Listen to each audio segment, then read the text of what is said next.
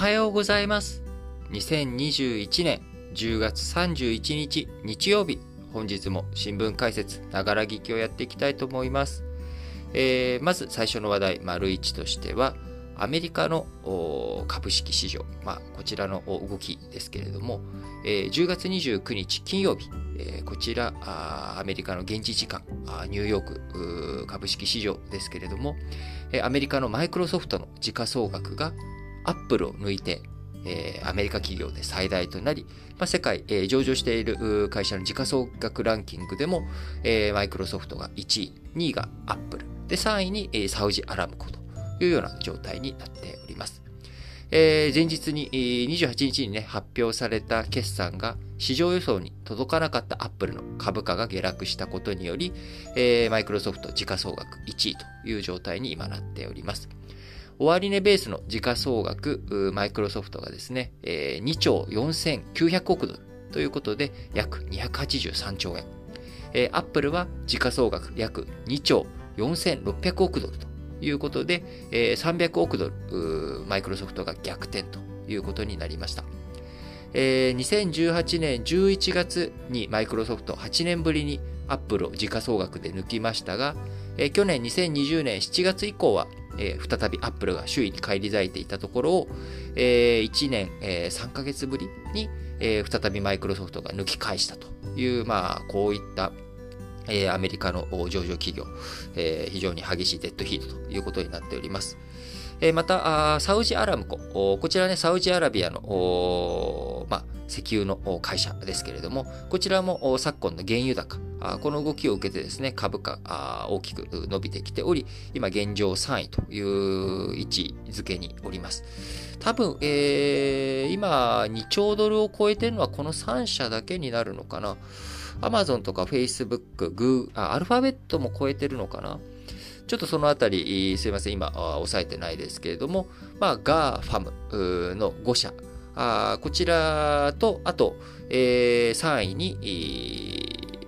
今申し上げたサウジアラムコ。で、7位に今、テスラが来ているというようなね、まあ、こんな時価総額巨大ランキングということになっておりますが、えー、今回、アップルを抜いて、えー、マイクロソフトが再び1位となったということですけれども、やっぱりこちら、あの影響としてはですね、えー、アップル、半導体不足、このものの不足というところが大きな影響を受けて、えー、決算伸び悩んでいる。そして今後についてもなかなか半導体の解消うまくいかないんじゃないのかと。いうところで、えー、うまく業績見込みがね、立っていないというところ、それに対してクラウドサービス好調だったマイクロソフト、売上高7月から9月期もですね、非常に好調に伸びており、新型コロナウイルスの感染拡大以降で最大の伸び率を四半期で見せるなど、マイクロソフトが強さを見せているというような状況になっています。その他の、ね、会社も今あ、3位につけているサウジアラムコのところでも言った通り、原油高、こちらでね、業績を原油関係の会社、急回復しているということで、えー、原油高を受けて、アメリカ石油メジャーの業績も急回復ということで、エクソン、モービル、えー、こちらもね、えー、29日に発表した最終損益、えー、こちらが67億5000万ドル、3ヶ月ですよ。3ヶ月で7690億円の黒字を叩き出したという数字になっていますし、えー、非常にね、えー、力強い状況を見せている分野もあれば、んちょっとテック企業の中でも半導体がない、半導体がね、やっと供給不足で物をこれ以上売れないんじゃないかというような、まあそういったところをアップル見られているいうようなところですね。え非常に業績関係について、えやっぱり浮き沈み、同じような業種、業態の中でも勝ち負けがはっきりしてくるというような状況になってきておりますので、え引き続きしっかりとですね、足元、景気どうなっていくのか、企業の業績どうなっていくのかというところをしっかりと見ていく必要があるなと思います。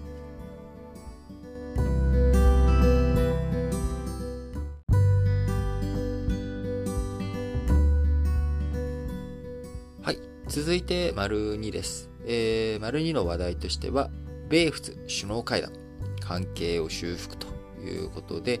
えー、もともとね、アメリカ、オーストラリアとイギリス、アメリカの3カ国で、えー、しっかりと連携していこうという発表をした際にですね、えー、アメリカとイギリスが原子力潜水艦、こちらの技術供与をオーストラリアにするという発表をしました。え、それに合わせて、それまでにオーストラリア、潜水艦についてはですね、新型潜水艦をフランスから技術供与を受けるということを、え、決めていたわけですけれども、これをね、え、突然、え、フランスから米中、米中じゃない米英に切り替えるという発表となり、フランスとの間で、え、亀裂が走っていたと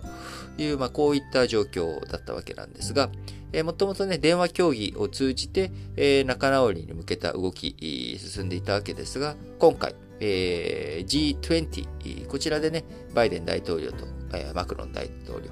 えー、どちらも G20 に対面出席するということで、えー、それに合わせた、えー、米仏首脳会談、えー、しっかりと会ってね、さあ関係を修復しようという、まあ、こういった、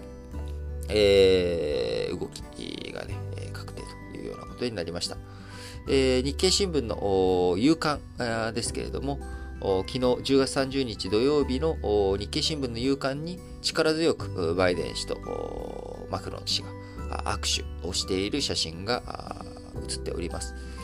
バイデン大統領からはですね、フランス以上に古くからの親密な同盟国はないと述べたということですが、もともとアメリカ、イギリスからね、18世紀後半に独立していくという動きの中で、そのアメリカを最大に支援した。最初に、よし、アメリカ、イギリスからこう、独立することに対して、えー、応援するぞと言ってくれたのはフランスだったわけです。で、そのアメリカが独立する際のヨーロッパ側との講和会議、えー、こちらもパリで、えー、開催され、え、そして、え、あの、米仏、二国間の協力、協調の象徴としてフランスから送られたものがあ自由の女神像ということになっているわけですから、まあ、あのバイデン大統領のフランス以上に古くからの親密な同盟国はないという言葉、あこれはね、えー、非常にその通りというか、まあ、歴史的背景を含めて、えー、それはそうだというようなあ状況になっているわけです。なので、えー、これまで一連の直近のね、不義理を詫びつつ、えー、いやいや、ちゃんとしっかりと一緒にやっていこうよという、まあ、こういった話となっております。えー、マクロン大統領からはですね、今重要なのはこうした状況が将来にわたり起こらないと確認することだということで、まあ、今回起きてしまったこと、こちらはね、こちらとして、えー、これから先しっかりと一緒にやっていこうねという、まあ、こういった話になっています。えー、フランスとしてはですね、えー、今後、ヨーロッパ、こちらをね、どういうふうに、えー、一枚岩にしていくのか、ドイツ、メルケル大統あメルケル首相が退任し、えー、ドイツの求心力というものがやっぱり若干弱まっていく。その中で、えー、ヨーロッパ、EU の二大巨頭である、えー、ドイツ、フランス、フランスのマクロン大統領、えー、来年、えー、大統領選挙、フランス控えているという事情もありますし、しっかりと外交面での指導力、これを発揮するんだというところが重要なポイントになっていきます。これを踏まえてですね、バイデン大統領とフランス大統領のマクロンさん、2人が会談後に公表した共同声明の中には、インド太平洋地域に軍の配備を拡大するフランスを含む欧州諸国の海軍、空軍に米国が支援を強化するという方針を明記しました。軍拡を続ける中国への抑止力を高めるため、米欧の関与を強めていくということになっております。えー、アメリカはフランスのインド太平洋への関与を支持ということで、まあ、今年、えー、フランス艦隊をですね、えー、太平洋の方に派遣し、日本でも、えー、日本とアメリカ、あフランス3カ国でね、共同訓練をすると、えー、上陸作戦の練習をね、えー、したりということもありましたので、今回、アメリカ、フランスとの関係が悪化したこと、これをね、ある種逆に契機に捉えて、え欧州への軍事支援をしっかりとアメリカやっていくよと、え一緒に一枚岩となって、え中国への抑止力高めていこうねと。いう、まあ、こういった動きになっています。また、合わせて、え、フランスがね、影響力強く持っているアフリカ、え、こちらについても、米仏首脳、テロの懸念が強まっているアフリカ・サハラ砂漠南部一帯のサヘル地域についても連携を深めていこうと。いう、まあ、こういったことで合意をし、えー、世界的に、こうね、あの、インド太平洋、こちらについてはアメリカ、あオーストラリアやインド、日本といったクアッド、えー、それに加えて、えー、アメリカあ、イギリス、オーストラリアのオーカス、えー、こういったところの枠組みをしっかりと作っていくことによって中国を形成していこう。えー、そしてテロ組織、ね、えー、こういったものがどんどん強さを出していってしまっている、あのー、のアフリカ、えー、こちらについては、まあ、ヨーロッパとかとしっかりと連携してやっていこう。そしてさらに、えー、核合意違反を継続しているイランに対してもですね、アメリカ、イギリス、ドイツ、フランスの首脳があ声明を発表し、えー、しっかりとね、あのー、イランを封じ込めていこうという、まあ、こういった姿勢も示されているということで、まあ、やっぱり G20、これね、えー、やっぱ対面で参加することによって、えー、いろんな話が前に進んでいくということがよくわかる流れなのかなと思います。えー、当然ね、日本は今回、えー、選挙があって、えー、岸田さんは昨日、大井町にいたわけです。今まではね、選挙戦の最後、安倍さんは、あ秋葉原に行くというのが恒例でしたけれども、今回岸田さんは大井町にやってくるということでしたけれども、まあ、個人的にはね、もちろん選挙非常に大切なんです。選挙非常に大切なんですけれども、あの、これだけなんかこう、話が G20 のところで首脳がね、えー、みんなで声明をどんどん出している。ヨーロッパ諸国がだ、ヨーロッパ諸国とね、アメリカが連携して、いろんなメッセージを出しているというところを踏まえると、うん、なんか、ちょっと、こう、このね、まあ、タイミングしょうがないですけどね、衆議院選挙がこのタイミングになっちゃったということはしょうがないんですが、なんとかならなかったものなのかなということはね、やっぱりちょっと考えちゃいますね。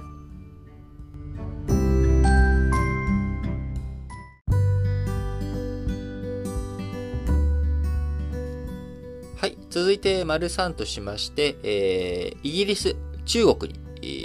ー、石炭火力廃止を要求するということで、えー、首脳電話協議、えー、中で、えー、開かれましたけれども、えー、こちら、あおととい29日にですね、えー、イギリスのジョンソン首相、中国のシー・チンピン国家主席との電話協議で、えー、中国側にエネルギー源としての石炭の利用の段階的な廃止に向けた対応を取るよう要請をしました。えー、31日からね、開催される COP26 第26回国連気候変動枠組条約締約国会、こちらをの開催を前に、えー、世界最大の二酸化炭素ガス、温暖化ガス排出国である中国に一層の対策強化を議長国であるイギリスが求めたと。いうことになります。えー、今回ね、COP26、11月あ、10月31日からあイギリスのグラスゴーの方で、えー、開かれると。いうことになっております。えー、また、これにね、先立って、えー、ジョンソン首相、13日の日本の岸田文雄首相との電話協議の中でも、日本に石炭火力発電の廃止を求めていますということで、えー、こう石炭火力に対する、ね、圧力というもの、非常に強く出てきているわけですが、えー、これに対して習近平、えー、中国国家主席、えー、目標は変えないと。えー、より一層ねや、れと言われても、いや、もう無理だということで、え目標を変えないと。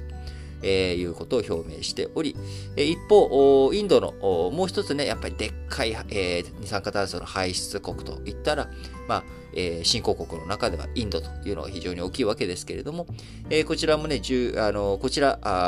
COP26 には対面出席すると。えー、中国の習近平さんはね、えーこう出席しないと、対面では出席しないというふうに、えー、見られていて、まあ、気候変動特使が出席すると、自分の、ね、代理の人が出席する中国と違って、インドはモディ首相が対面出席すると、コップにしっかりとね、行くということになっている中、一体どんな風にね、えー、表明をしていくのかと。いうところ、こちらが非常に注目されるところかなと思います。えっ、ー、とね、昨日、おととい、あのー、ちょっと質問のお便りをいただきまして、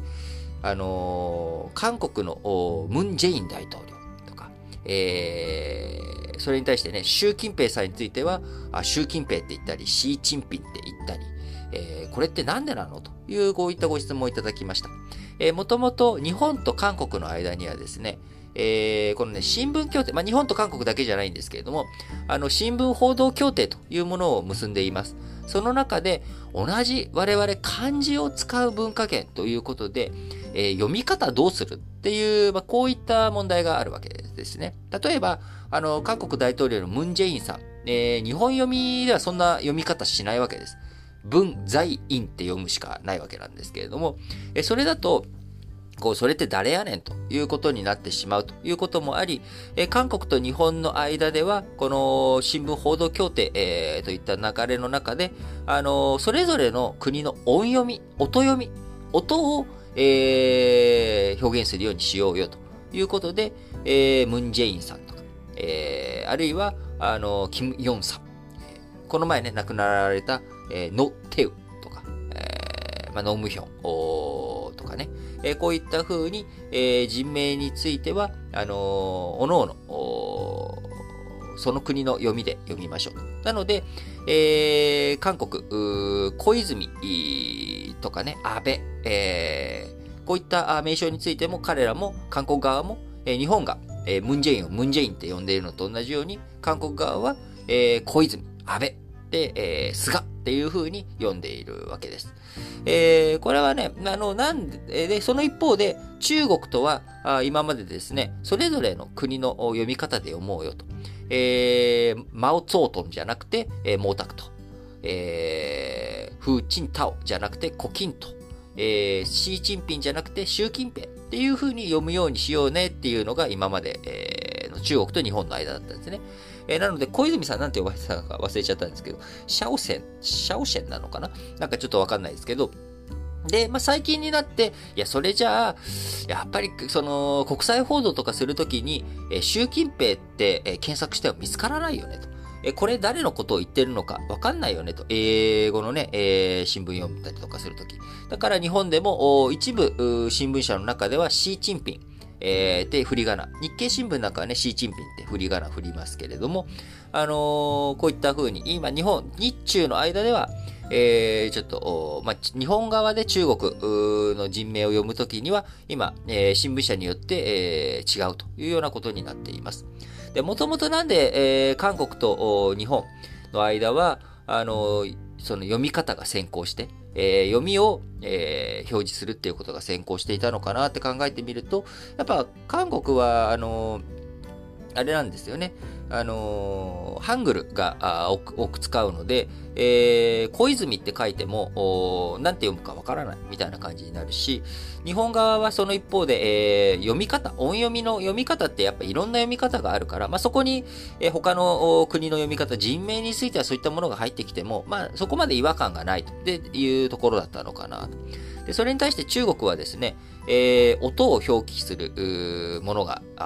基本的にはね、えー、書かれないので、えー、日本語だったらね、えー、文在寅って書いた漢字で書いてある、隣にカッコムンジェインって書いとけばいいわけですけれども、えー、小泉さんの隣に小泉って書くわけにも、中国のね、新聞紙だと難しいということもあり、えー、中国の新聞紙に小泉って漢字で書いてあったら、それを、まあ、小泉って、えー、音読みする、音、音読みする人なんていうのは、え中国にはいないわけなので、まあ、そうすると相互主義にのっとれば日本側も、まあ、習近平は習近平みたいな言い方しようよと。で、それが昨今のグローバル化も一段と進んでいき、海外の情報とかも入っていく中、英字新聞とかね、えー、海外の報道とかを目にする中、あ習近平って、えー、アルファベットで書いてあるところは全くなくて、シー・チンピンって書かれてるわけだから、えー、日本でもシー・チンピンって、えー、振り仮名振るようにしようよという動きになってきているということです。また、えー、香港とかのね、えー、出身者だと、ジャッキー・チェンとか、あのー、キャリー・ラムとか、あブルース・リーとかね、えー、こういった英語の名前と名字がつくケースあるわけですが、まあ、香港の場合はもともとイギリスのね、あのー、植民地だったこともあり、えー、 English name、こちらを持っている方が多いということになります。あのー、なかなかね、日本人の名前とか、中国人、韓国人の名前というのは、あヨーロッパの人からしたら、まあ、呼びにくい名前ということになるわけで、えー、そういったことで English name、American name、こういったものをね、持っている方ががいらっしゃると。なので、えー、そちらで活動している。まあ、通名としてね、そういった名前を使っていて、えー、それで、えー、結構認知をされているということもあり、まあ、ジャッキー・チェーンとか、えー、そういう風な名前になってるわけです。えー、例えばね、あの僕も前、商社に勤めてた時に、アメリカに駐在した人とかは、例えば、ヒロシって名前だったら、ヘンリーっていう、まあ、アメリカンネームつけるような人いたりとかします。なかなかね、えー、ヒロシって、こう、please call me ヒロとかって言っても、いや、ヒロっていうのがそもそも呼びづらいよということで、えー、他の名前がついたりとかね。あの、例えば、えー、大輔だったらデイビッドみたいな頭文字だけ、えー、合わせて、えー、イングリッシュネーム、アメリカンネームをつけるというようなケースもあったりしますね。えー、なので、まあ、人名っていうのはね、やっぱりそれぞれの国の背景、文化、そして日本の場合だとね、やっぱりその世代によっても、えー、名前の付け方っていうものはやっぱり特徴があるということで、えー、まあ、これをどういうふうに音で、え表現していくのか、みんなに伝わりやすい形にしていくのかということで、いろんな試行錯誤が加えられているということです。えー、日韓の間もね、えー、ずっとムンジェインさんとかあっていう風に呼んでたわけじゃなくて、えー、キム・デジュンさんのとこととかね、1970年代とか、キム・ダイチュウって言ってたりとかしてたわけなので、まあ、そういった意味でも、まあ、呼び方っていうものは、時代とともに変わっていく、えー、そういったこともあるということで、えー、ちょっとね、質問があったので、えー、解説と合わせてご紹介させていただきました。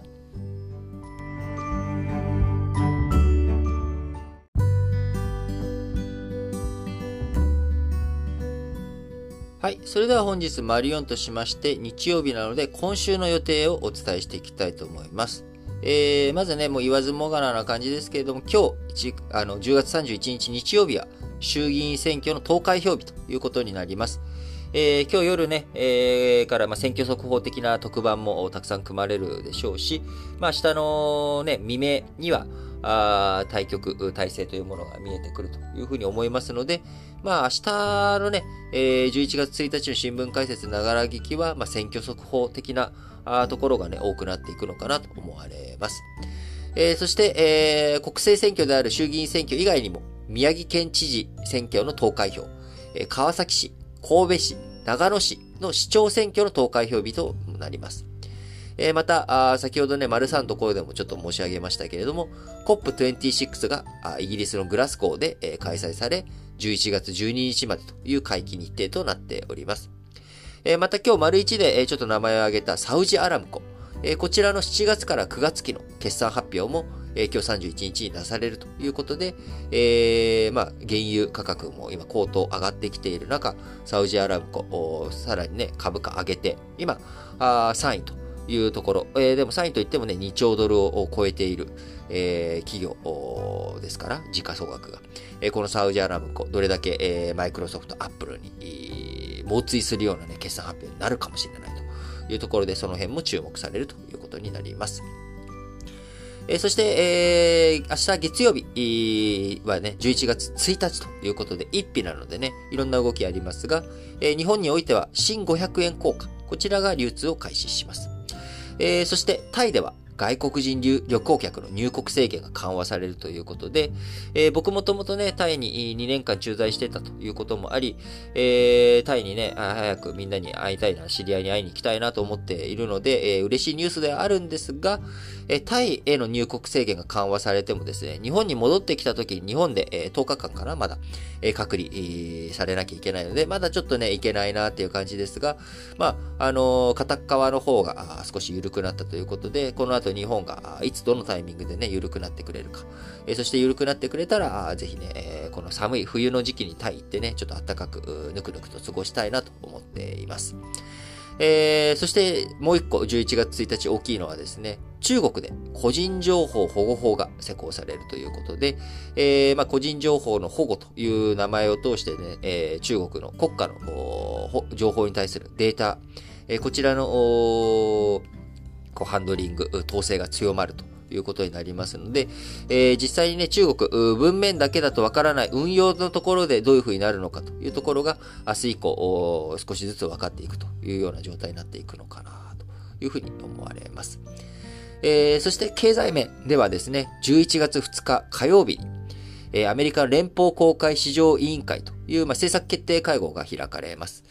えー、アメリカのね、景気、昨日お伝えしました通り、少し鈍化してしまっている。しかしながらインフレは止まらなそうだ。こういった状況の中でですね、どういった今後の見通しをしていくのか。市場では来年2022年の利上げ2回を織り込んでいるわけですけれども、このタイミングが早まるのか、あるいは回数が増えそうになるのか、どうなんだろうというようなところを市場が注目しているというところになりますので、今週11月初頭、冒頭のところでですね、アメリカの金融政策、どういうふうになっていくのかをしっかりと見ていく必要があるということになっていきます。はい。えー、それを踏まえてですね、えー、政策決定会合を踏まえた翌日、11月3日水曜日に、アメリカ FRB のパウエル議長の会見ということになります。その他、えー、今週はですね、えー、日本、えー、7月から9月期、あるいは4月から9月期、あるいは1月から9月期というふうな9月締めた決算発表、こちらが軒並み行われていきます。えー、1日月曜日には、朝日、ガラス、AGC。えー、2日には日本航空、えー、サンリオ、えー、Z ホールディングス、えー、日鉄など、えー、3日は日本はね、文化の日でお休みですけれども、アメリドイツの BMW とか、えー、ルフトハンザ、航空会社の発表もあり、11月4日、木曜日になりますと、日本郵船、川崎汽船、トヨタ自動車、味の素、オリックスというようなところが次々と決算発表をしていくということになります。っぱ注目はトヨタ自動車ですね。えー、半導体の供給不足というところで、えー、アメリカのアップルも大きなダメージを受けている中、えー、トヨタ、あね、もうどんどんどんどん工場、減産予想とか減産とかに出して、12月にちょっと戻すんだとかっていう感じになってますけれども、本当にその見通し通りに行くのとか、あ年間通して、えー、業績にどれだけの影響を与えるのというところ、まあ、このあたりが、えー、一旦この、今日のね、えー、衆議院選挙も終わって、さあ、その後の政権のね、状況によっては、あ経済対策で株価が上がっていくだろうという予測で株価が上がっていくのか、えー、あるいはトヨタとかのね、えー、実体経済のところで、うん、半導体の供給不足が結構ダメージ大きそうだなっていうふうになると株価が下がっていくのか。あ非常にね、この冒頭1週間、あ面白い、えー、この11月初旬、えー、非常にニュース見ていって、えー、市場とかの動きがどうなっていくのかというのをね、着目すると面白い1週間になっていきそうだなと思います。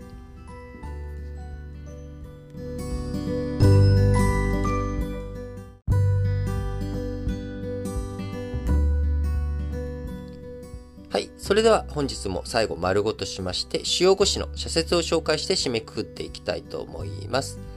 えー、産経新聞以外のね、4紙で今日10月31日衆議院選挙の投票日ということもあり、衆議院選挙絡みの社説を展開しております。えー、衆議院選挙、悩むあなた、気負わず出かけよう、朝日新聞。この社会には山のように課題がある。日々の生活を切り盛りしながら、その全てを十分に理解した上で、正しく投票することなど、そもそもできるわけがない。毎日新聞、日本の選択、衆院選、今日投票、さあ、選挙に GoTo だ。若者の投票率、低投票率が注目されてきたが、低下傾向は全世代で続いている。これは深刻な事態だ。この5割程度の投票率の中で、多数議席を得て、安倍、菅政権は数の力を頼りに強権的な政治を進めたことを忘れてはならない。えー、読売新聞。今日投票。難題見据えて確かな選択を。来夏には参院選が迫り、衆院選でどの野党の戦略が功を奏するかは、今後の与野党対決や野党共闘の行方を左右するとみられる。日経新聞。若い世代の一票で政治に長期的な視野を。明るい選挙推進委員会、え推進協会が20歳代に危険の理由を尋ねると、自分のように政治のことがわからない者は投票しない方がいいと思ったが、他の年代よりひときわ多かった。そんなことはない。日本の未来はあなたにかかっている。えー、詳しく知らなくてもね、えー、選挙に行って投票するということをやっていいんだよということを、それをね、しっかりと伝えていきたいと、えー、日経新聞です。えー、衆議院選挙以外の社説についてですね、えー、朝日新聞は今日日曜日なので衆院選1本のみですが、毎日新聞、えー、東アジアサミット、米国の復帰を歓迎する。トランプ前大統領は ASEAN 主催の首脳会合に一度も出席しなかった。憂慮すべきは、米国不在の間に中国が経済援助を駆使して、東南アジア諸国への影響力を強めようと動いたことだ。あ日本もね、しっかりと対策、対応していかなきゃいけないぞということですね、産経新聞。えー、産経新聞もう一本は、冬の電力逼迫、安定電源の確保が急務だ。懸念されるのは、電力不足が慢性化する恐れだ。政府は安全性を確認した原発の再早期再稼働を主導するのに加え、高効率の火力発電所の円滑な更新投資を促すような制度改革にも取り組んでもらいたいということでね、ねえー、今、イギリス COP26 の議長国、主催国である、えー、イギリスと、ね、真っ向を否定するような社説となっているということです。えー、読売新聞、えー、遺産の寄付、安心して託せる体制が前提だ。えー、死後に財産を公益団体などに寄付する遺贈寄付が広がりつつある。寄付の希望者と受け入れ先を結び、手続きを支援する体制を整えられるかどうかが、えー、定着の鍵となろう。えー、最後日経新聞のもう一本。アメリカ、ヨーロッパは景気の回復を確実に。11月2日から3日のアメリカ連邦公開市場委員会 FOMC で量的緩和の縮小開始を決める見通しのえ、アメリカの中央銀行である FRB も含め、金融政策は重要な局面だ。経済、物価の状況をしっかり見極め、市場とも抜かりなく対話し、着実な経済の回復につなげてほしいということで、えー、本日ね、社説、えー、衆議院選挙絡みのやつが多かったので、えー、この通り紹介させていただきましたけれども、まあ、今日はあ10月31日衆議院選挙の投票日ということで、えー、まだ投票がお済みじゃない方はですね、ぜひ最寄りの投票所に行って、えー、投票をしていただければいいんじゃないかなと思います。はい。えー、早いもので、えー、10月も今日で最終日、となりました。あ皆さんからね、えー、多くの、このね、えー、9月の終わり頃ですかね、えー、皆さんから質問、フォーム、応援メッセージを送っていただくフォームを、え、各エピソードのところにつけて、え、皆さんからね、えー、まあ、1日1通来るか来ないかぐらいのペースで、えー、いただいており、あの、非常に励みになるコメントや、あの、今日もね、質問、丸さんのところで、えー、なんで、えー、習近平は習近平で、えー、ムンジェインはムンジェインなのっていう、まあ、読み方ってどういうふうに決まってるんですかっていう、まあ、こういった質問を回答したりとかですね。あの、もちろん僕が答えられない質問というのもあるかと思うんですけれども、あの、気軽に聞いていただければと思います。えー、ね、わからなかったらごめんなさい、わかりませんっていうことで、えー、言わせていただきますし、えー、わかることについてはですね、しっかりと解説のタイミングを見て解説していきたいと思います。え、またね、いただいたコメントとかそういったものについて、え、新聞解説ながら聞きの中で、えーこうはね、質問に対する返答というのはできますけれども、なかなか、あの、こんなコメントあったよとかっていう、まあ、こういったお話がね、えー、新聞解説ながら聞きの中ではできないので、そちらは、えー、今日、配信している、え毎週日曜日に配信しているラジ歴本体の方の日曜ラジ歴。こちらでね、ソッシーと二人で、いろいろとご紹介させていただいております。え今回もね、非常に、あの面白いというかですね、ああ、そんな風に聞いてもらってるんだとかっていう、えー、あ他の人たちはそういう風に聞いてるんだなというようなのをですね、ソッシーと二人で、えー、拾ってコメントの紹介しておりますので、ぜひお時間ある方はですね、えー、日曜ラジ歴、えー、こちら、ラジ歴本体の方のポッドキャストで配信しておりますので、こちらもぜひ聞いていただければなと思います。えー、そして、えー、番組ではですね、えー、ラジ歴本体の方としても、新聞解説ながら聞きの方としても、皆様からの、え質問、メッセージを募集しております。え、各エピソードの概要欄に記載してある Google フォーム、こちらを通してですね、え、送っていただければと思いますので、どうぞよろしくお願いいたします。え、早いもので本当にね、10月終わり、明日から11月ということで、皆さん、今日も元気にいってらっしゃい。